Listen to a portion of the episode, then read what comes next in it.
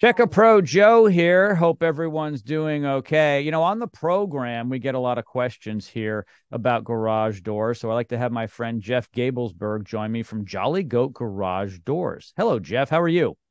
Hey, Joe. I'm doing great. It is great to have you here. Thank you so much for being that resource for our listeners. I know it helps your customers as well when we can do this type of conversation. So here's the question how does the cold weather affect my garage door? Hmm. It's a great question, actually. Uh, and getting into the winter months, we get that question a lot. And a lot of times, homeowners actually uh, wait until it's too late. And when it gets cold, garage doors act up. Um, a majority of the time, we'll see, um, you know, over the months during the summertime, the door might be getting a little squeaky, and a homeowner might put some lubricant on the rollers or the hinges and some of the bearings and things like that. And uh, it's the wrong type of lubricant. And then in the wintertime, when it gets cold and the temperature drops, that lubricant gums up, and that can really affect the way a garage door operates. Uh, it'll slow it down, can cause a lot of friction. Then it can uh, it can cause more issues with the garage door opener system, and and ultimately leave you stranded either inside or outside the garage, not being able to open it. Yeah, you know, it's really interesting. We hear this a lot. I'm going to go to the store or Amazon, buy some WD 40 and spray it all over my garage door parts.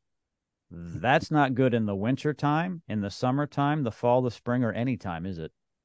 Not at all, actually. You know, and hey, I'm I'm a homeowner that has WD 40 sitting on a shelf. It's really good for certain things, but the garage door is just not one of those things. Um, it really should be a professional grade lubricant that you use that's made specifically by a garage door manufacturer for that door. I like to uh, tell homeowners it's you kind of compare it to putting oil in your car. You're not just going to go buy some cheap oil that's just off the shelf somewhere at 7 Eleven. You're going to get a good quality oil to go into that engine to keep it lubricated, to keep it running long so that you can rely on it. So, we're talking about the winter months. Uh, in Oklahoma City and the surrounding areas, it doesn't really get cold, cold like in Minnesota. But can the cold weather affect the spring? Absolutely. Yeah. And we get temperatures, you know, here in Oklahoma City in the state of Oklahoma can get down in the teens, uh, single digits, but not for very long. Uh, but when that happens, yes, the springs are the first things to go. And uh, in the in the summertime, we have broken springs, but in the wintertime, it doubles.